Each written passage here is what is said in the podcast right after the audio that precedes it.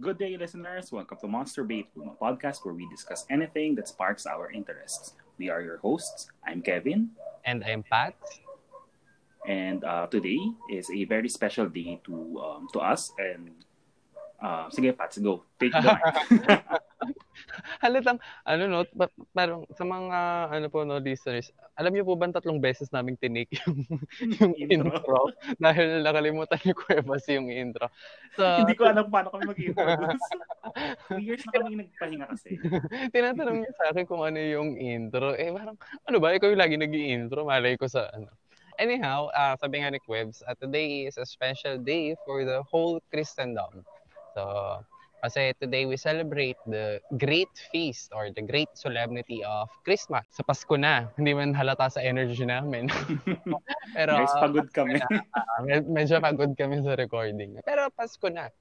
So, Merry Christmas sa lahat. Uh, Merry Christmas sa lahat. Sa ito listeners. na yung time, no? Ito na yung time. Kasi pansin nyo, no? kahit na uh, meron kaming mga episodes about Christmas, iniiwasan namin bumate ng Christmas in advance kasi nga 'di ba isang episode namin dun sa mga hindi pa nakakapakinig is about Advent and we want to practice yung uh, essence of waiting during the Advent season. So hindi namin minadali yung Pasko so that we can enjoy the entire Christmas season sa hating gabi ng December 24.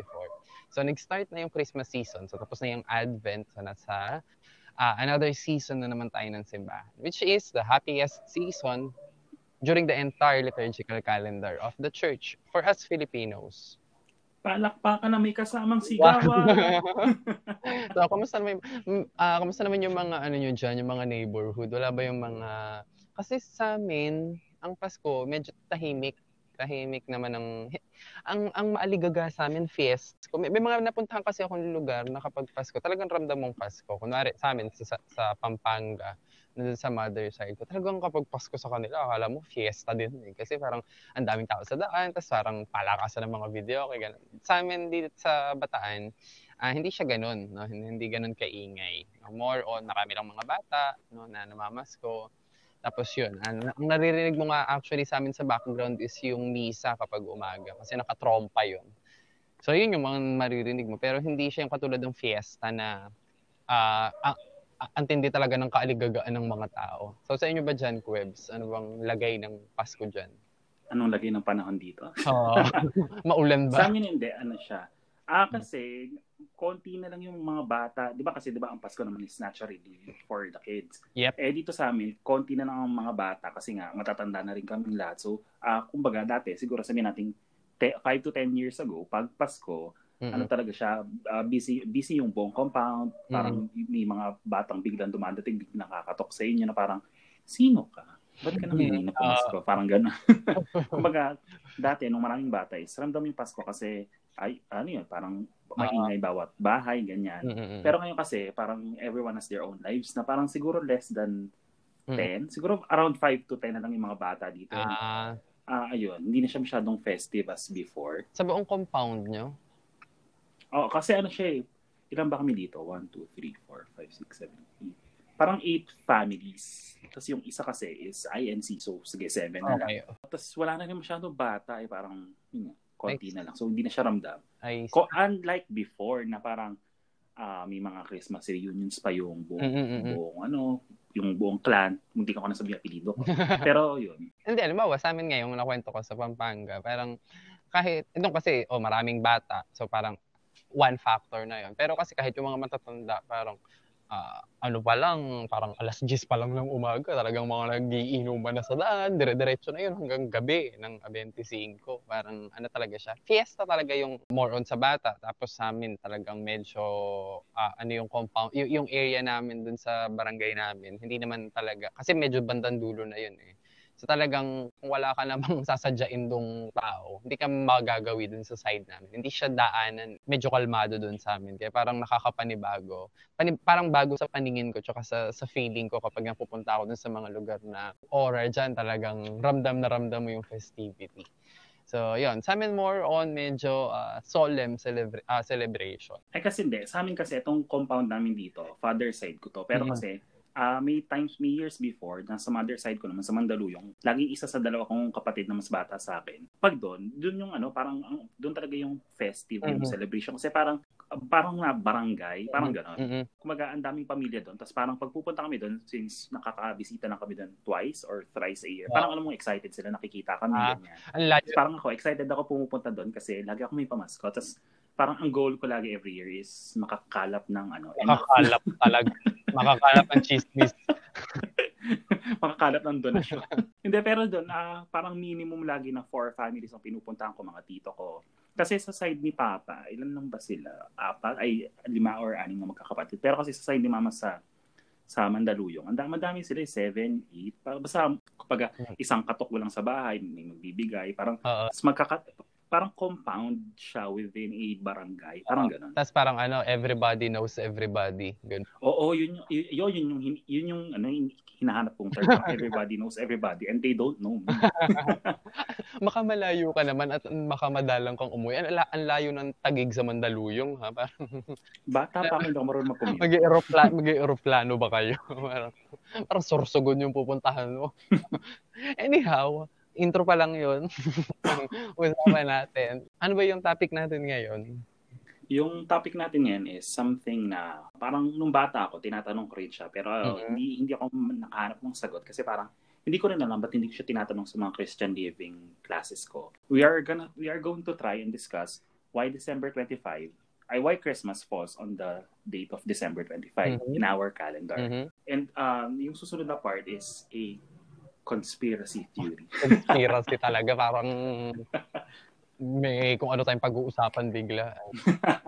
Abangan niyo ah, sige. Po, guys. At uh, muna natin yung December 25. So ano ba yung mga common na tanong mo dyan? Yung una, kung bakit siya December 25, who decided on it, mm-hmm. and um, what were the other dates na na were um, taken into consideration kung kung kailan dapat magfo-fall yung Christmas. Mm-hmm. Ayun. Okay, so um, paano ba simulan? Kasi di ba nag-start ang simbahan sa Jerusalem, tapos lumi- kumalat sila. No? Kasi bumagsak yung Jerusalem noong 70 AD.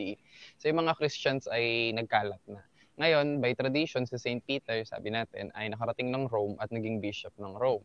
So nagkataon na nung bumagsak naman yung Roman Empire, at least the western half ng Roman Empire, nung bumagsak yung Roman Empire, uh, ang nangyari, ang nag, nag-gain ng power nung mga panahong yun ay ang simbahan. So, yung simbahan, ang actually hindi naman talaga Pasko yung pinakamahalagang celebration ng simbahan. Second, pangalawa lang siya eh. Kung titignan mo yung listahan ng mga pagdiriwang, yung priority. Wala ko yung una, Easter. Yep, Tama ba? Yung Easter. Actually, hindi lang Easter Sunday, yung tatlong araw na pagdiriwang mula uh, Huwebes Santo, Monday, Thursday. Oo, ng Takip Silim. Tapos Biyernes Santo. Magaling talaga ako sa religion, guys. Tapos, ah, yung Sabado de Gloria, yung tatlong araw na celebration na yun, that's the peak of the liturgical calendar. Yung pinakamahalagang celebration. Pero secondary is yung Christmas. So, late, medyo late na na-establish yung Christmas. So, paano ba nag, na, ano yung, na, na-establish na December 25? So, merong uh, dalawang side So, noong una, kapag ka nag-start na yung mga, bandang late September, so napapansin nila yung yung araw, yung yung maghapon, 'di ba, yung araw, umiiksi na kasi nasa northern hemisphere sila. Kung nasa southern hemisphere sila, baligtad. By mm-hmm. September, if I'm not mistaken, kung natatanda ko pa yung natural, ay yung ano ko, yung natural science ko na klase. At September 21, it marks the bigi, uh, the equinox. No? Parang magpapantay yung haba ng araw at ng gabi. Tapos after September 21, mag-start naging mag-start na maging mas mahaba yung gabi kaysa sa umaga. So mapapansin mo, diba? Pero wait, mm. trivia. 'Di ba kahapon was supposed to be the longest ano, night kahapon, of the year? 21. Aware ka ba doon? Oh, December, December 21. 21, that's the longest night. Kung nasa Northern Hemisphere ka. Pero kung nakatira ka sa Australia, ah, okay. baligtad, that's the longest day of the year. Kung nasa Southern And since nasa Pilipinas nasa, tayo. Nasa taas tayo ng equator, so yun. No, nasa nandun din tayo, no, na, na, yun yung uh, longest night sa atin. Kasi ang tawag natin doon, that's the winter solstice. No, the winter solstice. So, pinakamahaba yung gabi. Ngayon, napapansin ng mga pagano, after December 21, unti-unti na namang humahaba yung araw. So, umiiksi na naman yung gabi, tapos humahaba na naman yung, mga, yung, yung araw.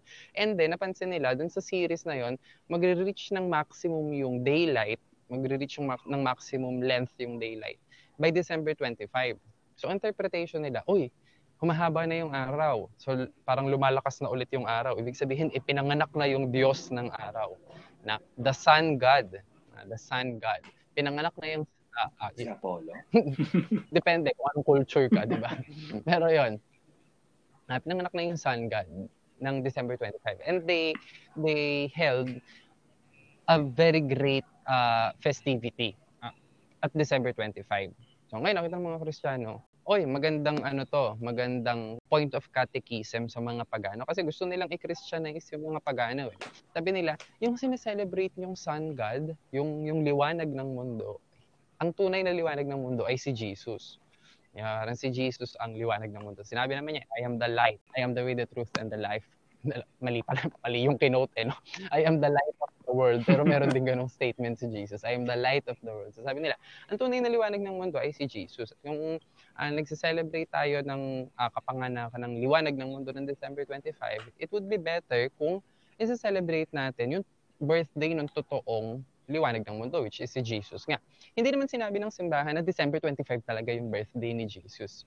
Kung, tat- uh, kung titignan mo, ang word na ginagamit doon, uh, it is the commemoration, it is the commemoration of the nativity of the Lord.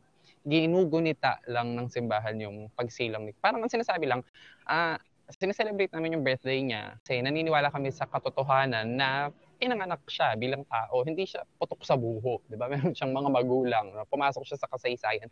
Yun kasi yung itinuturo ng Pasko eh na ang tinuturo ng Pasko, hindi niya tinuturo na December 25 yung saktong birthday ni Jesus. Ang tinuturo ng Pasko, minsan sa kasaysayan ng tao, no, yung Diyos ay nagkatawang tao at ipinanganak. Yun yung tinuturo niya.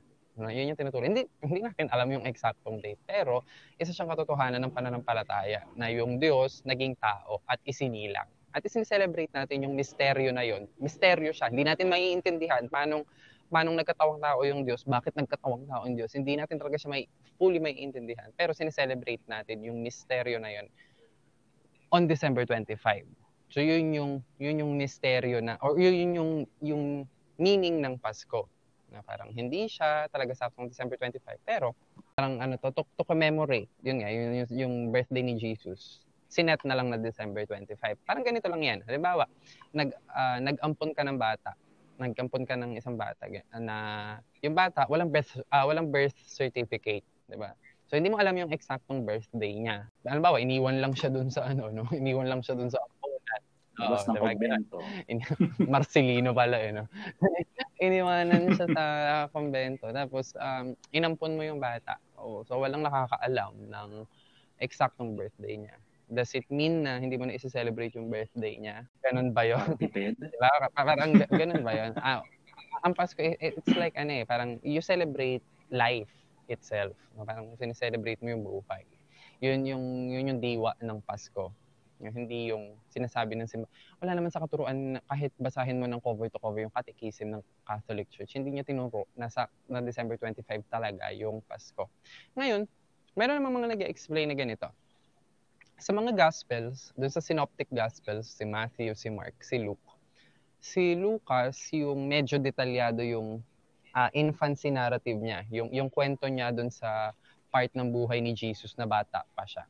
Kung mapapansin mo, nagsimula siya doon sa templo. No, parang doon nag-start yung, yung kwento ni San Lucas. Sinabi niya, ang, ang mapapa, mapapansin mo, ang umpisa noon, ah, noong panahong iyon, na, na nung panahon ni Emperador Augusto na si Poncio Pilato ang gobernador ng Judea, si Herodes ang hari ng Judea, parang ganoon. Si Anas at si Caiphas, ay parang si Caiphas ang pinakapunong saserdote. Parang ganoon yung sinabi niya. So, ano yung point ni Lucas? Uh, bakit niya pinagbabanggit yung mga tao na yun? Pinagbabanggit niya yung mga tao na yun para uh, para iparating doon sa mga readers niya na yung ikukwento niya ay totoong nangyari. Kaya nilang itrack sa history kung kailan nangyari itong mga bagay-bagay na kinukwento ni San Lucas. So sabi ni San Lucas, ng mga panahong iyon, uh, panahon ng uh, pagsusunog no, ng insenso doon sa uh, dakong kabanal-banalan sa templo. So sa mga Hudyo kasi, once a year, no, once a year, yung mga pare, isang pari lang actually, uh, isang pare, papasok dun sa pinakabanal na lugar. That's the Holy of Holies. Kumbaga sa internet connection, nandun yung router. Yun yung Holy of Holies. Once a year, pumapasok dun yung pare para magsunog ng insenso. At kailan nila ginagawa yon? Ginagawa nila yon during Yom Kippur, no, the Day of Atonement. No, kapag yun yung parang equivalent natin ng Semana Santa. At kailan nagfo-fall yung, nagfo-fall siya by September, mga ganun, no? mga bandang September, yung, yung celebration nila ng Yom Kippur. So, ano sabi ni San Lucas? So, yung nangyari, nagpalabunutan yung mga pare, tapos ang nabunot ay si Zacarias. Yung mga nagsisimbang, yung mga nagsimbang gabi, matatandaan nyo nabasa to, no? sa isa sa mga misa de Gallo. So, nabunot si Zacarias, nag, nagsunog siya ng incense, tapos biglang nagulat siya, nakita niya si Gabriel, na si Archangel Gabriel nakatayo dun sa gilid ng sunugan ng kamanyang. Tapos sinabi sa kanya, 'di ba, na uh, dininig ng Diyos ang iyong mga panalangin, magkakaroon ka ng anak at tatawagin mo siyang Juan, magiging dakila siya sapagkat mauuna siya sa Panginoon, etc. etc. Yun yung sinabi. Tapos hindi naniwala si Zacarias, napipi siya. Diba? So kung September yon, so, naglihi yung asawa niya, si Elizabeth, more or less, mga bandang September. Tapos ano sabi? After nung kwento ni Zacarias, nag tinuloy ni, ni San Lucas yung kwento. So sinabi ni Lucas na noong ika-anim na buwan ng pagdadalang tao ni Elizabeth, so six months ng buntis si Elizabeth, ang Anghel Gabriel ay isinubog ng Diyos sa bayan ng Nazareth, Galilea, sa isang birhen o sa isang dalagan, ang pangalan ay Maria. Yan yung sinabi. So kung September yon, bilang ka ng 6 months, October, November, December, January, February, March. March is the sixth month. March ng pagbubuntis ni Elizabeth. Ah, sabi nung anghel kay Maria, 'di ba? Ah, naaalala mo ang iyong kamag-anak ni si Elizabeth, alam ng lahat na siya ay baog, subalit mm, nagdalang tao pa rin siya. At ngayon ay ika-anim na buwan na ng kanyang pagdadalang tao sapagkat walang hindi mapangyayari ang Diyos. Yun yung sabi nung, nung anghel kay Maria. Sabi ni Maria, narito ang alipin ng Panginoon, mangyari sa akin ang sinabi mo. Sabi kasi nung anghel sa kanya, di ba, maglilihi ka at manganganak ng isang lalaki. Sinabi ni Maria, sige, go. Go push. March. Uh, that, push. That was March. Push.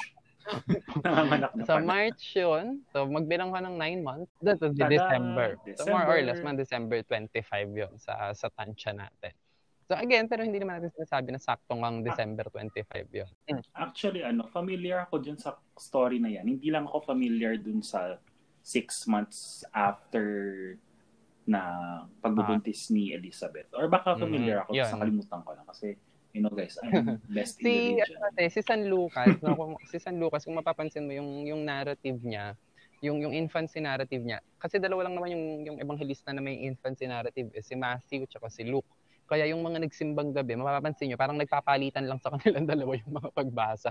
Kasi sila yung maraming kwento tungkol dun sa ano infancy narrative ni Jesus. So ngayon si San Lucas, naka-focus siya dun nga nasa kasi may, may ano eh, may disclaimer si Saint Luke dun sa umpisa ng gospel niya. Sinabi niya, dun sa pinagsusulatan niya si Theophilus, sabi niya, sinikap kong ayusin yung mga bagay-bagay na nangyari. No, parang ganun yung ginawa niya. Uh, sinabi niya dun sa sinusulatan niya na ito na yung pinaka-organized na way na pwede kong gawin para isulat yung mga bagay-bagay na to para paniwalaan mo yung mga itinuro sa iyo. Parang ganun yung yung disclaimer ni San Lucas dun sa umpisa ng gospel niya.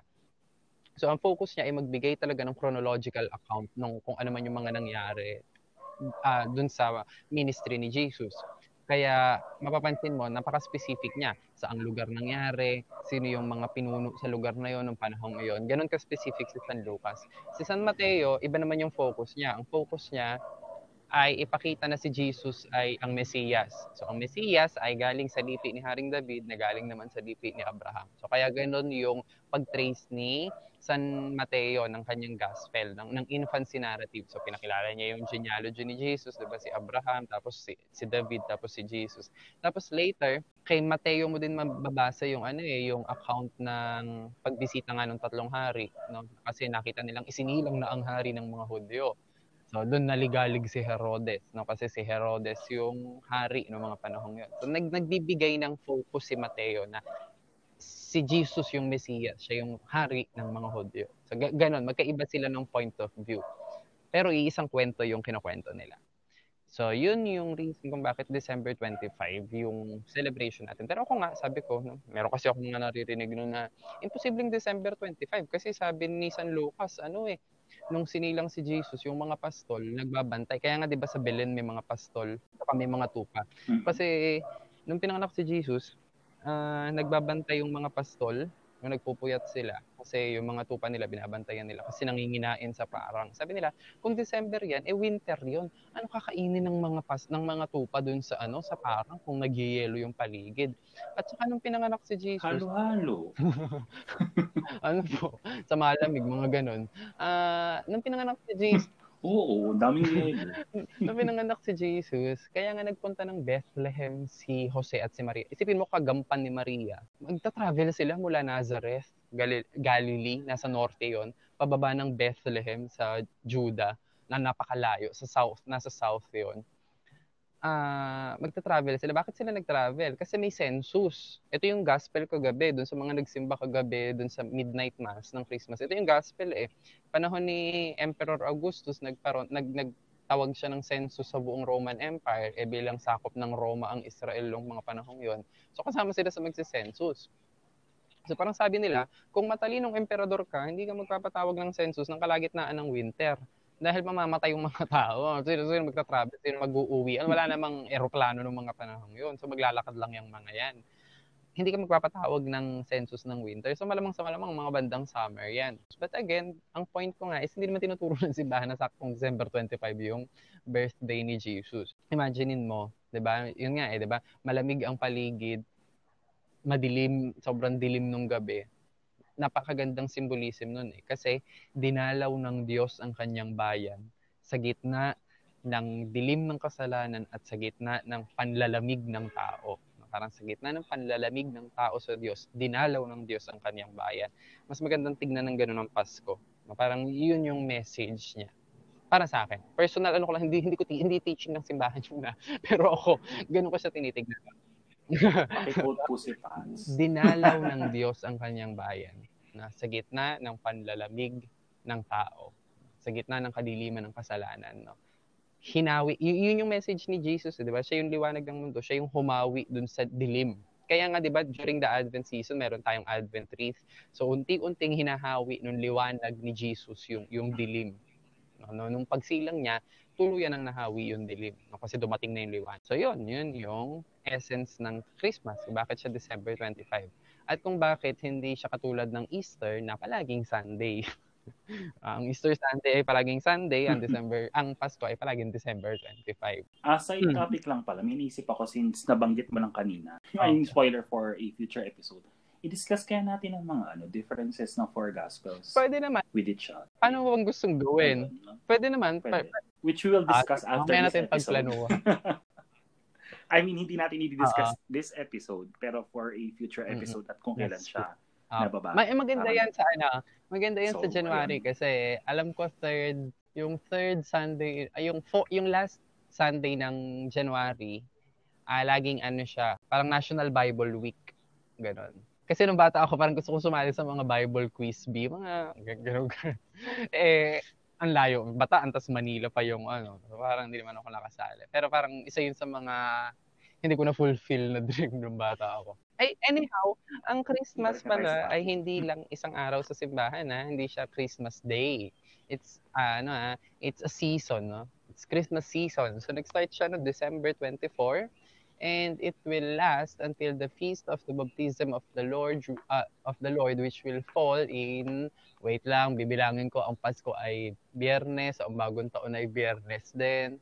1 2 3 ang 3 Kings ay January 3 plus 7 January 10 so hanggang January 10 ang Christmas season which is the feast of the baptism of the Lord So, yun yung, yun yung span ng Christmas season sa simbahan. Wait lang. So, after, ano talaga, within short period of time? Alin? Ay, hindi, hindi, short. Hindi, sorry. Inisip ko kasi within a short period of time. Ano? Bininyagan. Ay, bininyagan si Jesus. Kaso naalala ko nga pala, matan, medyo bagets na pala siya nung pumunta oh, 30, sila dun sa 30 years old na siya nun. 30 na. So, yun. May iba kasi yung concept ng binyag sa kanila. Yung binyag nun, hindi katulad ng binyag ngayon. So, ang binyag talaga sa mga Hudyo ay yung eighth day no yung pang yung pangwalong araw nung pinanganak yung bata kasi tutuliin yun pag lalaki tapos doon siya bibigyan ng pangalan yun talaga yung parang binyag sa kanila hindi yung yung yung ginawa ni John the Baptist kay Jesus Iba yun. Di ba yun yung Oo, pagpresent sa kanya ng nung Holy Spirit? Tama Kasi Yung kay John the. Baptist. si John the Baptist, oo, Tama ba? yep, Tama ba?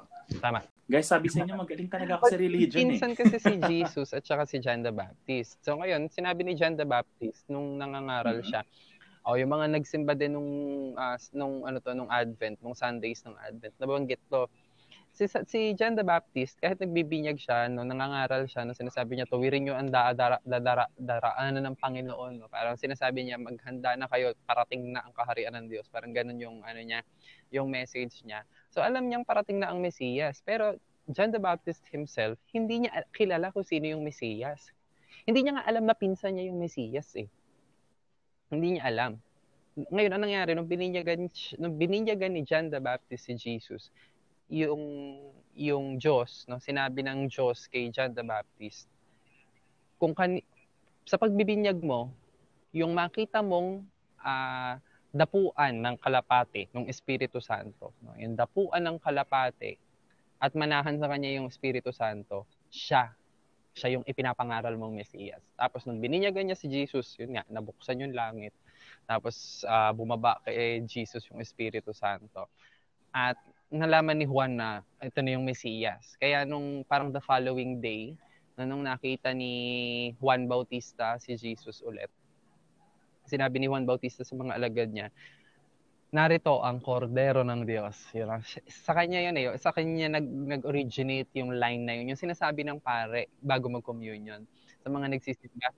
Pati kantay. Oo, yun. Di ba yung kordero ng Diyos? Di ba pag kinanta natin, kordero ng Diyos na nag-aalis sa mga kasalanan ng sanlibutan, maawa ka sa amin. Diba? Yan. Tapos ang mangyayari, luluhod tayo, di ba, sa misa. Luluhod tayo. Tapos itataas ni Mhm. Father yung yung tinapa, yung ostya na, na, Ostya. na hinati na nahati na. Tapos yung yung chalice. So magka, magka ano sila, parehas na kataas. Tapos sinasabi nung pare, Behold the Lamb of God. Actually, yung part na yun, kay John the Baptist nang galing yun. Behold the Lamb of God. Narito ang kordero ng Diyos. Yun, kay, kay John the Baptist nag-originate yan. Guys, kung may tanong pa kayo regarding why December 25 is considered as Christmas, um, Ah, tweet at us sa Monster Beat Room. You can send us a message sa aming Facebook, uh, Facebook pwede nyo kaming page. i-DM, pwede nyo kaming i-PM, Ah, pwede nyo kaming... oh. Ah, Nagre-reply kami kagad. Marami kaming lalo ngayon, holiday. Na kaming ano. Oo, nakakatuwa to si Cuevas minsan. Alam naman niya yung schedule ng tulog ko. Tapos biglang magte magpi-PM, Pats, gising ka pa ba? Parang, anong oras na, Cuevas? oras na natulog ko. Magkaiba tayo ng time zone. So, yun. 10.30 kasi ako active. Eh, Ako po 10:30 kasi pang umagang tao. so, ano po yan? Kaya kahit anong oras kayo mag-send, may magre-reply. So, ah, kung panggabi si Cuevas yan. No, pag pang umaga, ako yung naka-duty Pag dyan. umaga, Okay. So, ano na yung, ano, yung pa-sneak peek mo kanina? Yung kasunod, yung isa pa nating topic. po kayong matakot. Ano siya, light topic lang siya. It's actually about the Mhm. 12 days of Christmas. Kasi, di ba, ano siya, it's a popular song. Uh, it's a popular song during Christmas time and uh, parang yung kwento doon, uh, yung true love niya, binigyan siya ng 12 gifts na corresponding to the 12 days of Christmas. And then, nabasa ko na uh, some people believe na there are religious ties between the song and the Christmas uh, the Christmas season. I mean, mali, mali. Uh, nabasa ko na there are actually religious ties between the song and actual religious symbols. So, yun yung i-discuss namin ngayon. What are the, uh, kumbaga, ano yung uh, ano yung mga religious symbols na sinasabi na 12 nakadikit dun sa Christmas. 12 days So, pa- kaya siya 12 days. Sabihin mo na, bakit 12 days? Kasi before, ang Christmas ay 12 days talaga. Ngayon, hindi na kasi siya 12 days. So, pabago-bago rin siya ng, ng length, ng, ng, ng haba. So, dati kasi, ang Christmas ay from December 25, di ba?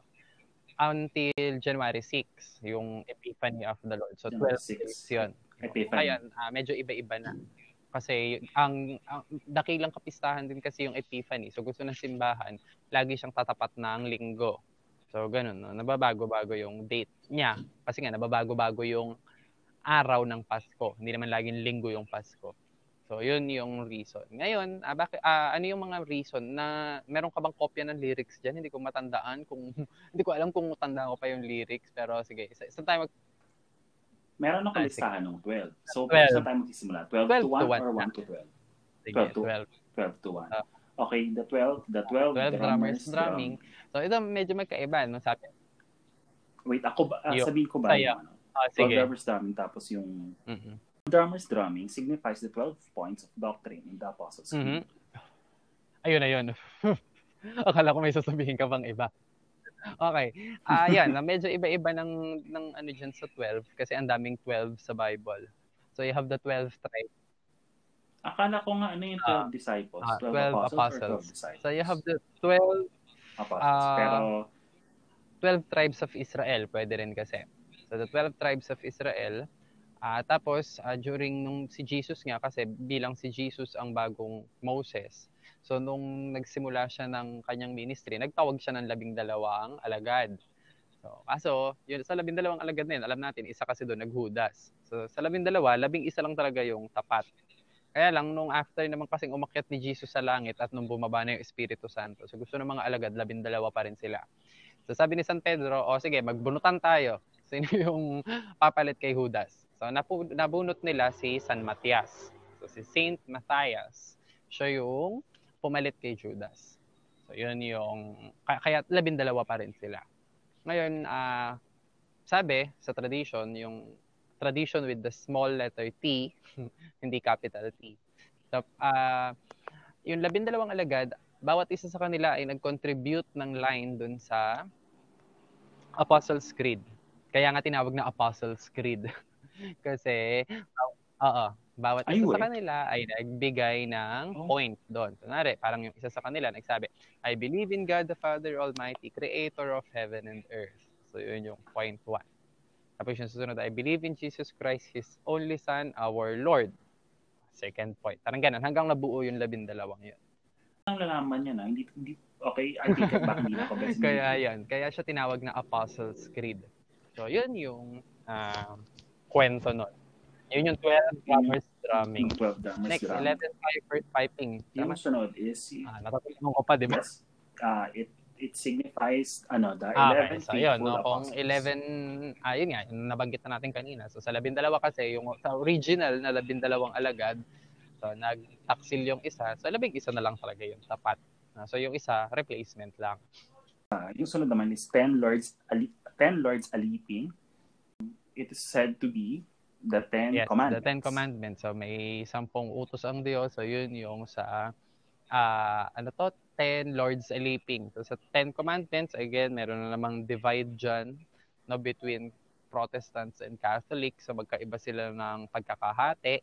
Kasi sa simbahang katolika, ang unang utos ay ako lamang ang Diyos na iibigin mo. Ganyan nga, wag hindi ka magkakaroon ng ibang Diyos maliban sa akin. Sa seke, parehas doon yung Catholic at saka yung ay actually hindi parehas doon eh. Kasi yung Catholic sinama na niya doon sa first commandment yung huwag kang magkakaroon ng ibang Diyos liban sa akin. So, yun, yung part na yun, yung statement na yun, sinabi ng mga Protestant sa second commandment. Sa mga Catholic, ang second commandment is, uh, thou shalt not use the, the name use of the Lord in vain. So, ayun, parang yun yung second. Sa mga Protestant, pangatlo na yun. Diba? Tapos, hindi. So, 11 lang din. sa Protestants? Alam. Anong tinanggap? Hindi ko alam yung... Ganun. Sa bagay, hindi mo tayo protestante. Uh, so, sa mga Protestants po dyan, kindly ano po, enlighten us. So, yan. ah, kaya sa mga Catholic, uh, ano to, tatlo, sa sampung utos, tatlo lang yung uh, related sa Diyos. So, sila yung laman ng isang tablet. No? Kasi di ba si Moses may tatlo, dalawang tablet na dala. So yung isang tablet doon ay Commandments 1, 2, and 3. So yung I am the Lord your God, yun yung una. Yung pangalawa, thou shall not use the name of Lord in vain. Yung pangalawa. Yung pangatlo is thou shall keep the day of Sabbath holy. So yun yung pangatlo. Then yung pang-apat, doon na mag-start yung uh, tungkol sa tao. So yung una sa apat ay igalang mo ang iyong ama at ina. Um, ibigin mo ang Diyos, 'di ba? Nang nang siya lang, 'di ba? Na may isa lang na Diyos, siya lang yung paglilingkuran mo. Kaysa sa pangingilin tuwing Sabat kasi yung pangingilin tuwing Sabat pangatlo. So yung pag-ibig sa Diyos ay una. So yun yung parang ganun yung logic ng ng Ten Commandments. Ngayon ang tinanong sa amin noon, parang ang pangapat na utos ay igalang mo ang iyong ama at ina. Ang panglima ay huwag kang papatay sabihin, uh, pumatay kaysa bastusin mo yung nanay at tatay mo. So, parang bakit daw ganun naka-arrange yung Ten Commandments? So, sabi nung teacher namin, ganun siya naka-arrange. Wala naman talaga sa nature ng tao ang Hmm, pagpatay. pwede. Pero ang reason kasi, yung nanay at tatay mo, they are the symbol of the giver of life. Diba? Sila yung nagbibigay ng buhay. So, ang, ang logic, kung iginagalang mo yung nagbibigay ng buhay, malamang sa malamang, iginagalang mo rin yung buhay. Parang ganun yung, Okay. So, ganun yun yung logic. And speaking of that, so doon po sa naging, ah, doon sa magnanay na naging biktima ng karahasan sa Tarlac, no? magpapasko pa naman. So, sa pamilya po nila, doon sa mga naulila, kami po ay ah, nakikiramay po. condolences Ah, ang, po. ang lungkot no kasi magpapasko no at ang Pasko no para sa mga Pilipino ay para sa mga ano to para sa panahon na para sa pamilya. Tapos um, nak- nakakaligalig siya kasi 'di ba parang nagse-celebrate tayo ng Pasko kasama natin yung mga mahal natin sa buhay. No tayo no nakasama natin. Ah, napaka-privilege natin na kompleto tayo ngayong Pasko. Again, nagiging privilege na siya sa dami ng nangyari ngayong 2020. Tapos may dadagdag pang ganyang balita. 'di ba? So parang ah paano ka magsasaya kung alam mong 'di ba sa paligid mo ay may mga na namatay na namatayan dahil sa namatay. COVID no dahil sa pandemic tapos yung iba no biktima pa ng karahasan. So again, Ah, Pero wait lang, may na-realize ako. Did you just reveal na ikaw ay nagseminaryo? yep. Ang nine gifts of the Holy. Spirit. Kasi ang mas mas sikat kasi yung ang yung sinasabi niya. Kasi ah, nung panahon ng mga nung, nung panahon ni Jesus, pag mahirap ka, kapag pinanganak kang may kapansanan, ang paniniwala ng mga tao may ginawa kang kasalanan o may ginawa kang o may ginawang kasalanan yung mga magulang mo. Kaya ka pinaparusahan ng Diyos. Kasi may nababanggit sa Old Testament na ah, kapag sumunod ka sa Diyos, ikaw ay pagpapalain. Kapag sumuway ka, ikaw ay parurusahan. Ganon yung, yung way of thinking nila. Diba? Yun yung way of thinking. Pag sumunod ka, ikaw ay pagpapalain. Kapag ah, sumuway ka, ikaw ay parurusahan. Which is, ah, ah, sadly speaking, no? hanggang ngayon, may mga Christian denomination na ganon ang way of thinking. No? Nang kapag ka sumunod ka sa Diyos, ay entitled ka sa pagpapala ng Diyos. Hindi po siya ganon. Hindi po siya ganon. No? Parang, ah yun nga yung china-challenge ng book ni Job sa Old Testament. Diba si Job, ah, ano siya, mabuting tao siya pero nahirapan siya. Diba? Nag, nag, nag, ex- naka-experience siya ng napakaraming suffering. And yung kwento ni Job, it's, it's, ano to, ah, it, it prefigures na the story of Jesus Christ. Kasi si Jesus, mabuting tao siya. And yet, he is the suffering servant of the Lord. Parang ganun yung kwento. So, nung narinig ng mga, sa, sa tenga ng mga Hudyo, no, nung panahon ni, Jesus, ni Kristo, nagtuturo siya, mapapalad kayong mahihirap sapagkat sa inyo ang kaharian ng langit. Yung palang unang statement, mapapalad kayong mahihirap.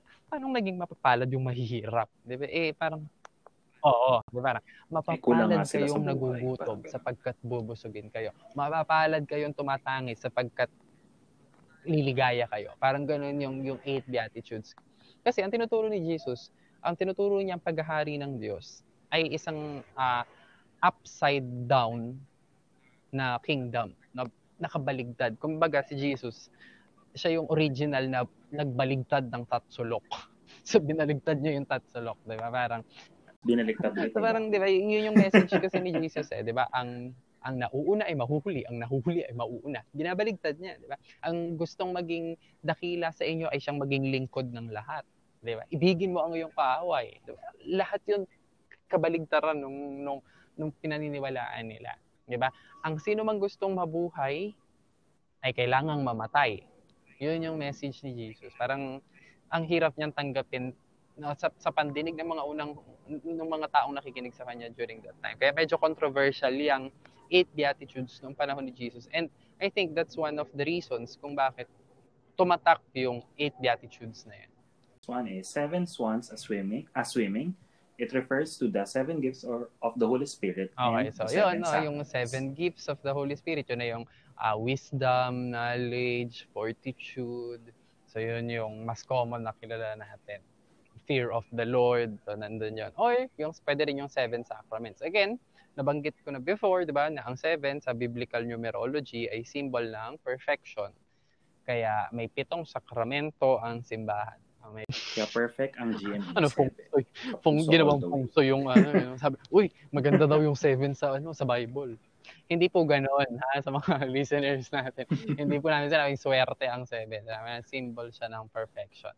So yun yung seven swans as ano seven swans as swimming, di ba?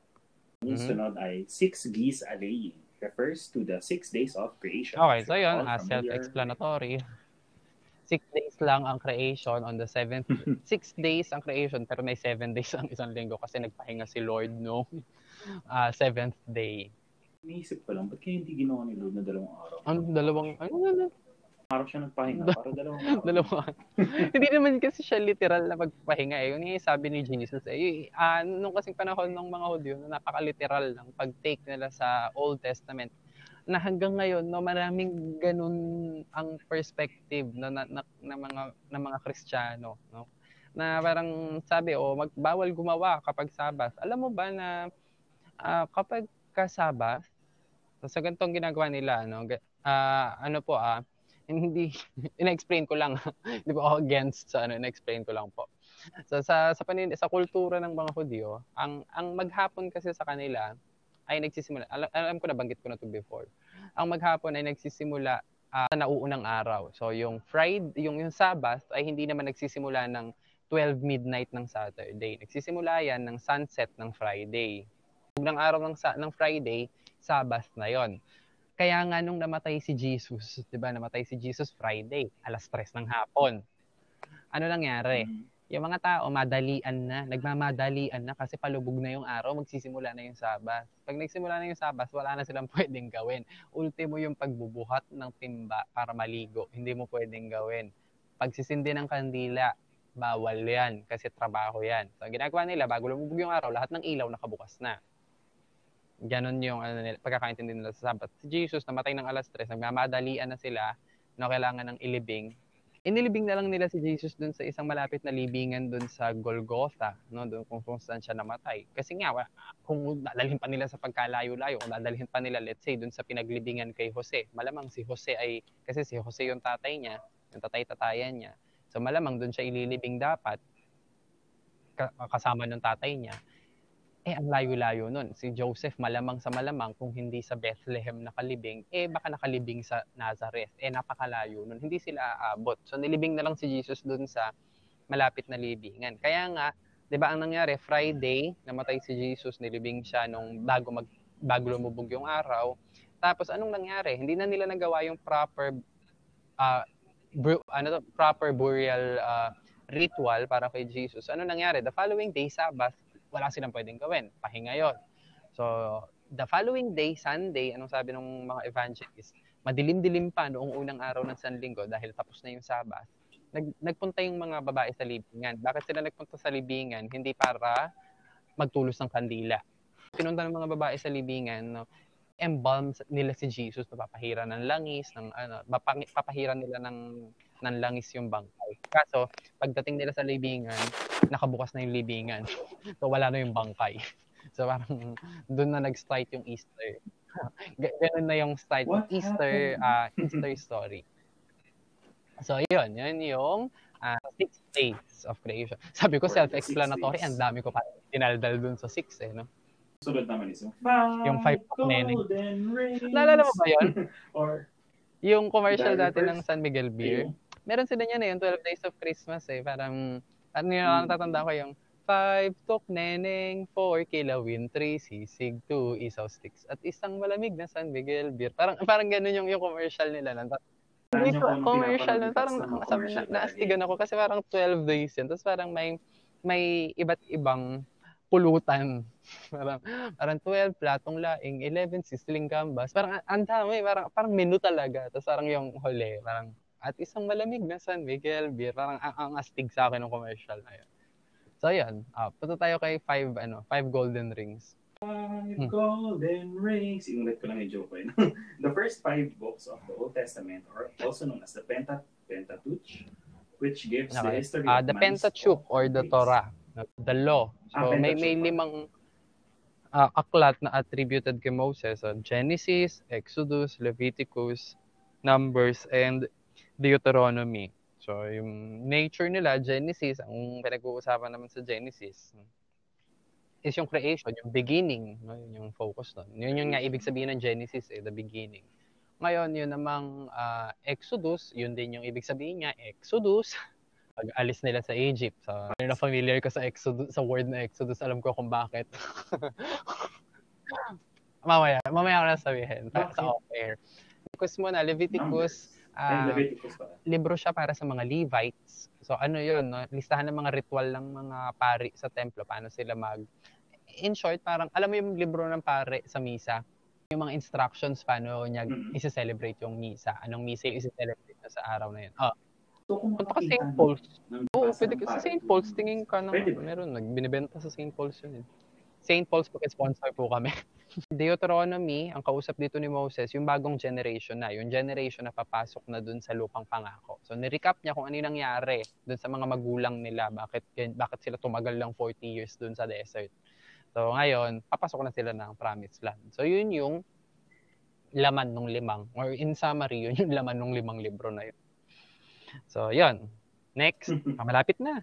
Susunod yung Four Calling Birds reverse. Okay. So yan, nabanggit ko na rin before, no, bakit apat. Uh, apat kasi universal siya sa uh, biblical numerology. So, kahit nasang sulok ka pa ng mundo, ang mabuting balita ay para sa iyo. So, so yung apat ay si Mateo, si Marcos, si Lucas at si Juan. So meron silang iba't ibang focus, pero yung iba't ibang focus na yon ay nagkukwento lang ng isang kwento at yun ay ang pag-ibig ng Diyos.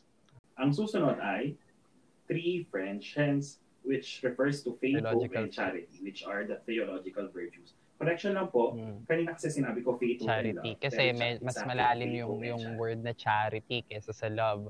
Na, pero yung tatlong yan ay galing kasi kay Saint Paul, di ba? Meron si Saint Paul yung nagsabi na yung, yung sikat na ano ni Saint Paul na parang love is patient, love is kind, love rejoices in the truth.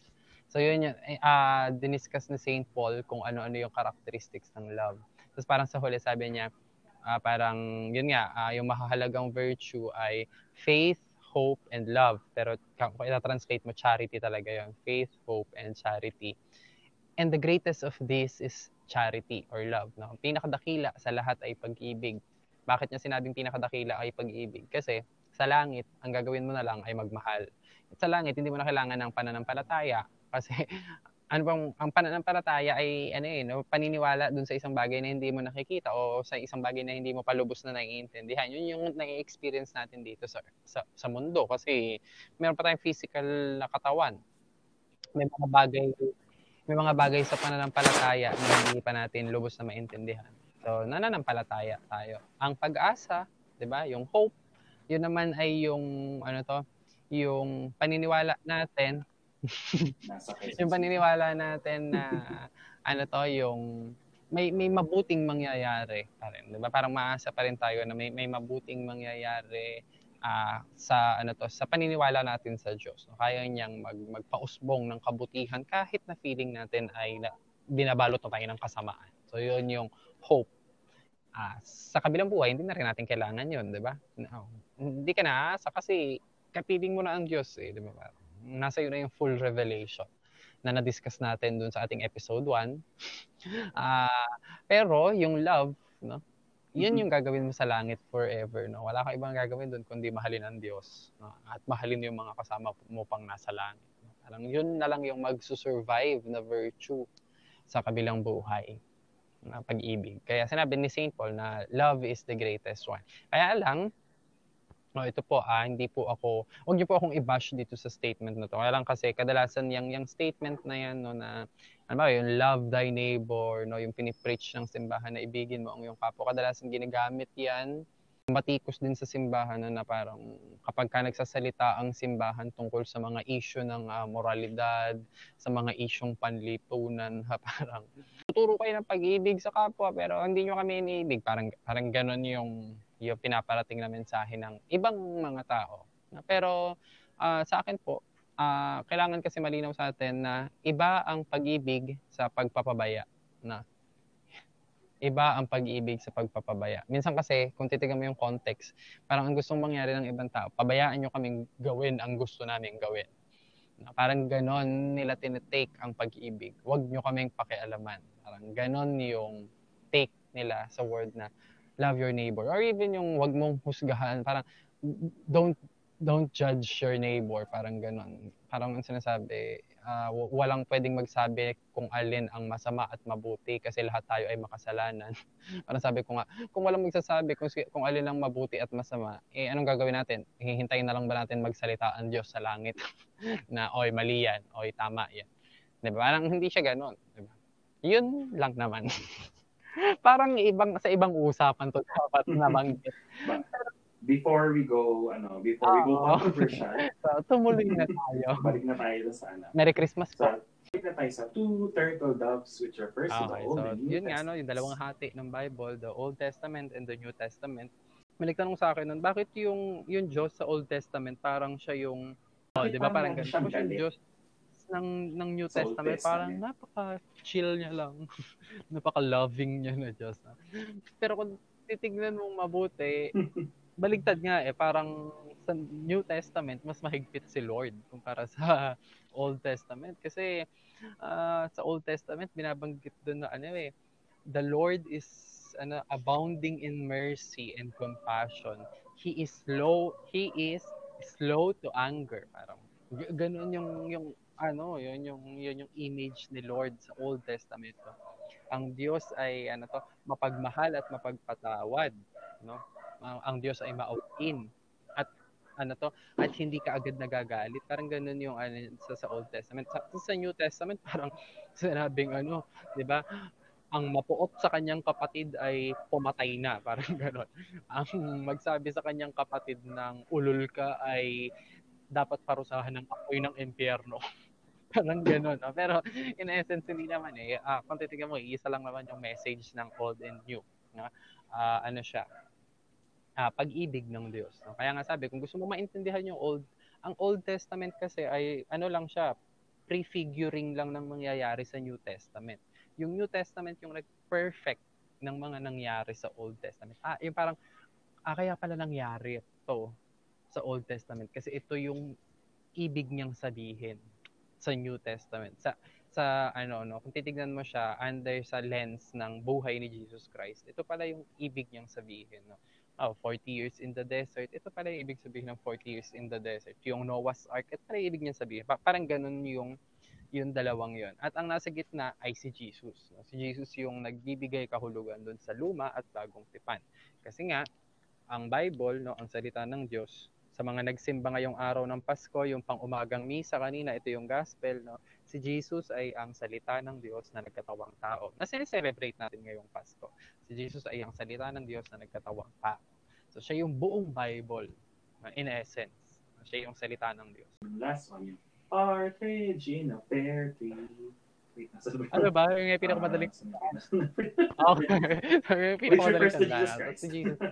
Hanap kasi ako ng ano so, kung part, may linya ba. A partridge in a pear tree ay si Jesus Christ. Actually, may ibang nagsasabi na yung pear tree, it refers to the cross of Jesus Christ. Kaya yung partridge ay nasa pear tree. Kaya siya nasa punong kahoy. Yung partridge ni Jesus Christ.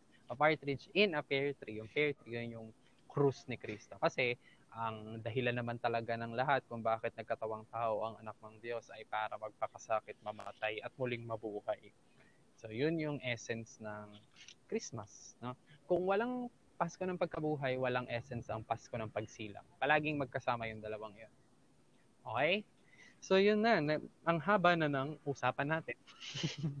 Again, uh, nililinaw namin na wala talagang direct correlation ng 12 days of Christmas sa kanilang religious mm-hmm. um, religious symbols. Okay? Uh, pinag-usapan lang namin dito for the sake of discussing it and for the sake of digging mm. deep dun sa 12 religious symbols na yeah. sinasabi nila. So maraming ganyan kasi sa simbahan, no? Kasi okay? yun nga, no? before naman na-tolerate ni Constantine ang Christianity sa Roman Empire, eh, nagtatago ang simbahan na parang ano siya, na parang ano to, underground group yung simbahan. So marami silang ginagamit na symbols para protektahan din naman yung mga buhay nila. so para para makapagka mag, magkaintindihan sila na ang kausap nila ay Kristiyano. So magamit sila ng mga symbols. And later no kahit na tolerate na yung Christianity, dinala pa rin nila yung ganung kultura. Kaya until now, no, ang daming symbolism sa simbahan. Hindi sila blind ano lang, ano, blind traditions na ginawa lang, no? Ginawa lang kasi trip gawin ng simbahan. Hindi siya ganoon, no? So, yun yung essence niya. So, medyo mahaba-haba na to. Kung umabot man kayo dito sa part na to, again, Merry Christmas. Merry Christmas po sa inyong lahat. Uh, before we end our podcast, we would just like to make a, sh- uh, a short shout, shout out sa aming friends kasi ilang ilang episodes na namin sila dapat shout out. okay, first of all, kay Ellison na nag-message sa akin parang di mo man lang ako shinout out, nag-top 4 kayo sa podcast. nag-top 4 kayo sa podcast ko, sa Spotify rap ko. Spotify, eh, Spotify rap ko. Okay, so Edison, ito na yung hinihintay mo. And also to Gerald, kasi uh, kasi may message ko sa siya na parang second year, but tumaas yung listening listening stats namin sa Singapore, sabi niya. Ay, uh, pinakalat ko sa friends ko kahit, kahit niya akong bagitin yung pangalan ng podcast niya. Parang makakatchy, ganyan yung, kaya ganyan, ganyan yung name, tapos mga gantong bagay pinag-uusapan. mga gantong bagay pinag-uusapan natin. No? okay. Which is so ironic. At isa pa pala kay Claude sa nakalimutan ko saan siya sa Middle East eh. Basta Alam, somewhere sa nakalimutan ko. Nakalimutan ko kung saan. Nung bago pa naman siya umalis, dumaan siya sa department. And alam ko nagtuturo na yan. Ano, nagtuturo na ako na. So, So, yun, na naman professor. Ang dami revelation ngayon. No? Ah, yun, dumaan pa naman siya doon no, bago siya, bago yung flight. Hindi ba yung mismong araw ng flight niya? no? bago siya umalis ng bansa, dumaan siya dun sa sa department. So, ayan. So, shout out sa inyo and salamat na sa ano. Kamusta ang inyo? Kamusta ang inyong Oo, ano inyong. Pasko dyan? No? So, alam OFW. baka homesick na kayo.